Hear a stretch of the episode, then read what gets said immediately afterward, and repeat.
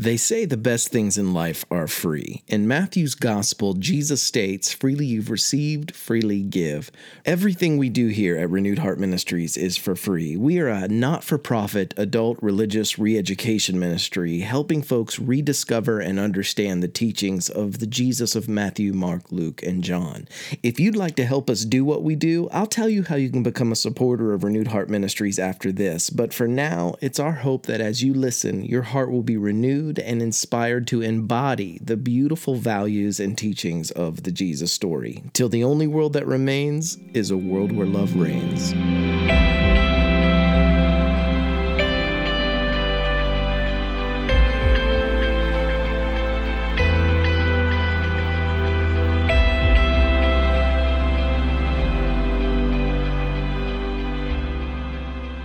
This is Herb Montgomery with Renewed Heart Ministries, and I want to welcome you to this week's weekly podcast. I'm hoping that most of you on the East Coast have weathered through the storm this weekend, and uh, I apologize for this coming out a couple days late. We have been shoveling snow, plowing snow, anything that has to do with snow. We've been sledding in snow with my kids, but uh, due to the weather and our, our uh, uh dealing with all of that, we are uh, late this week on our podcast, but it's better late than never, as they say. Our feature text this week is from Sayings Gospel Q 6 22 through 23. Blessed are you when they insult and persecute you and say every kind of evil against you because of the Son of Humanity.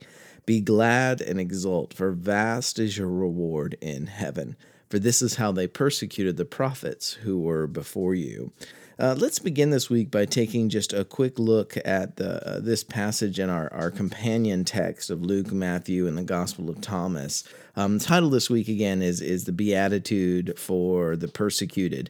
In Luke six twenty two through twenty three, it says, "Blessed are you when people hate you, when they exclude you and insult you and reject your name as evil because of the Son of Man. Rejoice in that day and leap for joy." because great is your reward in heaven, for that is how their ancestors treated the prophets. In Matthew 5 11 through 22, it says, Blessed are you when people insult you, persecute you uh, falsely, and say all kinds of evil against you because of me. Rejoice and be glad, because great is your reward in heaven, for in the same way they persecuted the prophets who were before you. Uh, Gospel of Thomas 69, verse 1, Jesus says, Blessed are those who have been persecuted in their heart, for they are the ones who have truly come to know the Father. And Gospel of Thomas 68, 1, Blessed are you whenever they hate you and persecute you. Um, before we launch into these, I don't know if you can hear the popping and crackling in the background. That's not the recording this week. If you can hear it, that's actually the fireplace and the and the, the fire inside of that crackling. So please forgive that that background ambient noise as well. But if you've ever been insulted or ill-treated or, or had evil things said about you, um, hated or excluded or, or, or, suffered rejection for trying to just affect uh, social change um, to any degree, uh, then the sayings of Jesus that we're looking at this week are especially for you. Um, there are a few things I do need to say first, though. Experiencing ill treatment or exclusion uh, doesn't necessarily mean that you're in the right, and we need to keep this in mind. Uh, you could just be being persecuted simply because you're being a jerk about it all. It, but it's equally true that at any time people endeavor to affect the, the same social changes that Jesus taught in the first century, they will be persecuted by whomever has the most to lose uh, in from from those changes. And as we mentioned last week, societies that are rooted in domination are structured in the shape of a hierarchical pyramid. The privileged elite uh, lives at the at the top of the pyramid, while the subjugated they live at the bottom. And this domination structure isn't always based on population. It's not always the elite few benefiting from the masses who are being oppressed. Sometimes a, a majority subjugates and oppresses a minority, or a, a marginalized group is is pushed out to the social fringe by by those that most deem as quote unquote normal. Um, Frederick, Frederick Engels uh, commented on this pattern. and It says, ever since the dissolution of the primeval communal ownership of land, all history has been a history of class struggles, uh, struggles between exploited and exploiting, between dominated and dominating. uh, classes at various stages of social evolution. This struggle, however, has now reached a stage where the exploited and oppressed class, the proletariat, can no longer uh, emancipate itself from the class which exploits and oppresses it, the bourgeois, uh, without at the same time forever freeing the whole of society from exploitation, oppression, and class struggle. This basic thought belongs solely and exclusively to Marx. That's actually from Engels's preface to the 1883 German edition of the, the Communist Manifesto published in London that year. But, but what we see in the teachings of Jesus in Sayings Gospel Q is recognition that every person is a version of the sacred divine. Every one of us is of inestimable worth, and we are, every one of us, deserving of the same sunshine and rain that falls on all life. And through this collection of sayings, Jesus is casting before our imagination a world where, where no one in our society is privileged at the expense of others, no more oppressed, um, no more subjugated, no more hierarchy. Um, yet a world where the sun and rain are equally shared, where all the ravens and lilies are fed and clothed, uh, can be very threatening to those who, who who benefit from the presently imbalanced arrangement. When balance is promoted, when redistribution of wealth is suggested, um, don't rush immediately to claim persecution. First, ask yourself from what position in our society am I feeling like I'm experiencing persecution? Am I in a favored position? Do, do I feel like I'm losing some of my comfort and ease? And if your answers to, to these questions are, are yes, uh, then you're likely not experiencing the persecution that Jesus is referring to in the sayings that we're reading this week. Instead, if you're pushing for, for greater justice or greater equality in our world and or, or equity and intimately feeling pushback from from those who have much to lose by moving in that direction you are the ones whom jesus is speaking to in our scriptures for this week. In, other words are you at the top of the social pyramid feeling like the entire world is changing around you like those in acts 17.6 or are you closer to the bottom of our society and feeling the pushback from those uh, higher on the hierarchy as you call for a more balanced world? Where are you in the hierarchy of our society? Which end of the pyramid do you feel persecution from? And I think this would, would help a great deal because today, in my daily life uh, as an American,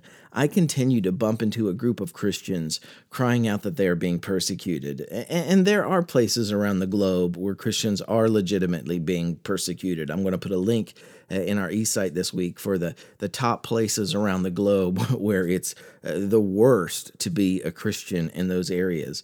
But where we live in America, fearmongers have stirred up well meaning people with the claim that their freedoms are being taken away. And there are religious freedom acts cropping up all over the nation. Um, but they're about religious freedom in name only. Too often, these, these acts are actually ways of creating loopholes for some Christians to practice discrimination against those who don't share their religious beliefs. We saw this in the 60s, the 1960s as, as well, and I'll put a link to this in, in the eSight also. But at that time, private schools began popping up all over the South, not to protect Christianity, but to enable white segregationists to opt out of the integration of public schools in the name of religious freedom. And what this Jesus Sayings Gospel Q proposes instead is a society that eliminates all domination hierarchies, regardless of their ideological basis. It matters little if the hierarchy is economic, racial, gender, based on orientation, or, or whatever.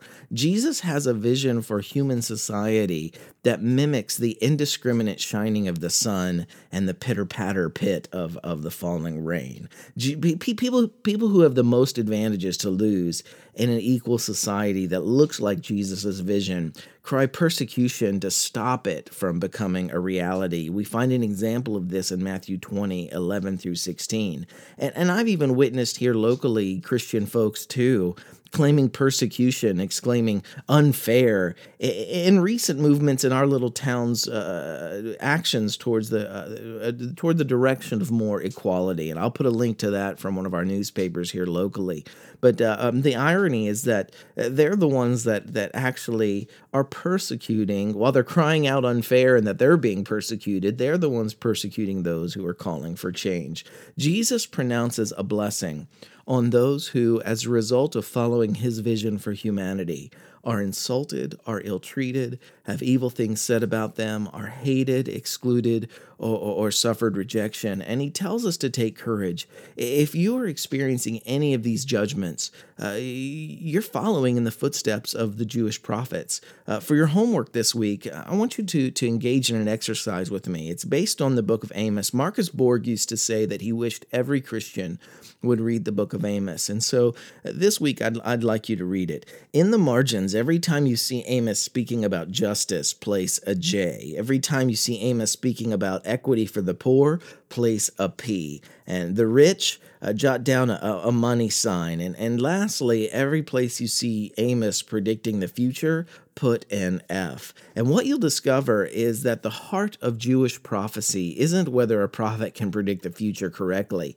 Jewish prophecy has a social justice dynamic. A true Jewish prophet uh, spoke on behalf of Yahweh, critiquing the monarchy, the social pyramid of their day, and calling for justice and equity for the oppressed and the marginalized. You can also see Karen Armstrong's book, uh, The Great Transformation, the beginning of our religious traditions, um, um, for this as well. But Jewish prophets stood up to the status quo's exploitation or subjugation of others. They called for those at the top of social pyramids to grant the oppressed justice. They did not call it charity. It was rather the restoration of that which was, was just in an exploitative system. A false prophet, by contrast, would proclaim that the, the subjugation and the oppression of the poor was the will of God or by God's design.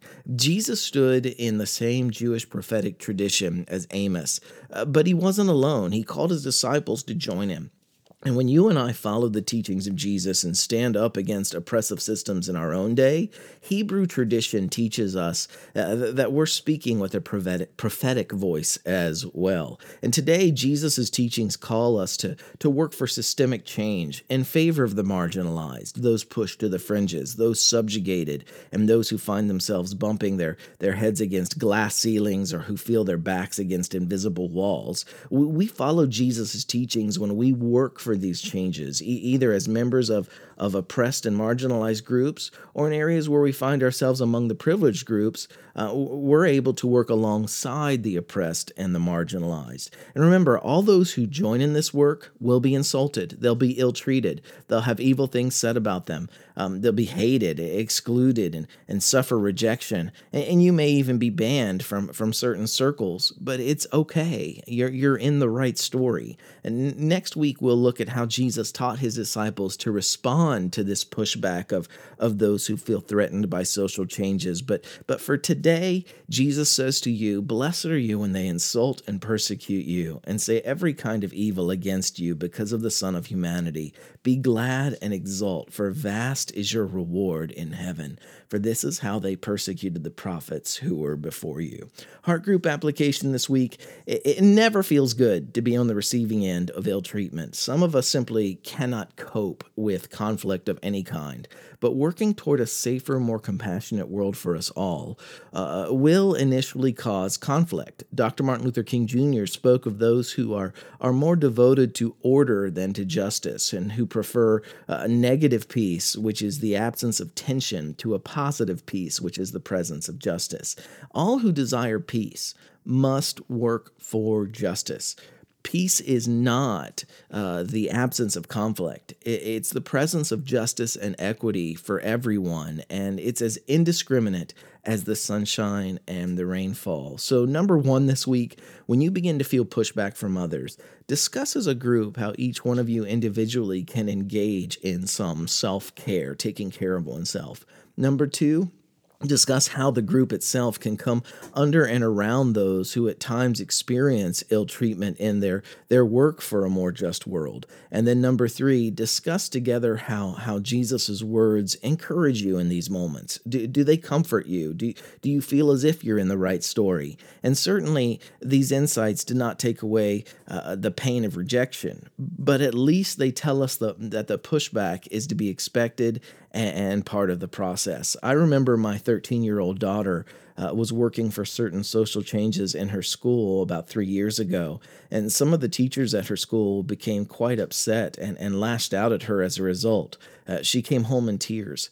And her personality is such that, that she becomes very quiet and inward in moments like these. And at dinner that night, she quietly asked how people responded to Gandhi and to King when they were working towards change. And Crystal and I shared with her the, the heartbreaking stories of, of the pushback that both of them received. And, and I saw comfort and peace come over her face. Um, she said, This is just part of it, I guess. And I assured her that uh, as painful as it was, she was not in the wrong. It, it was okay to get in trouble for the right reasons. She was in the right story. And a few minutes later, she looked at us and resolutely stated, uh, She said, change is worth it. And I was never so proud of her. She's older now, but she still has that heart. Uh, for others. And, and may the same be said of all of us. Next week, we'll, we'll, be looking at how Jesus again teaches us how to respond to our persecutors. But until then, keep living in love till the only world that remains is a world where only love reigns. I love each one of you dearly. I'll see you next week.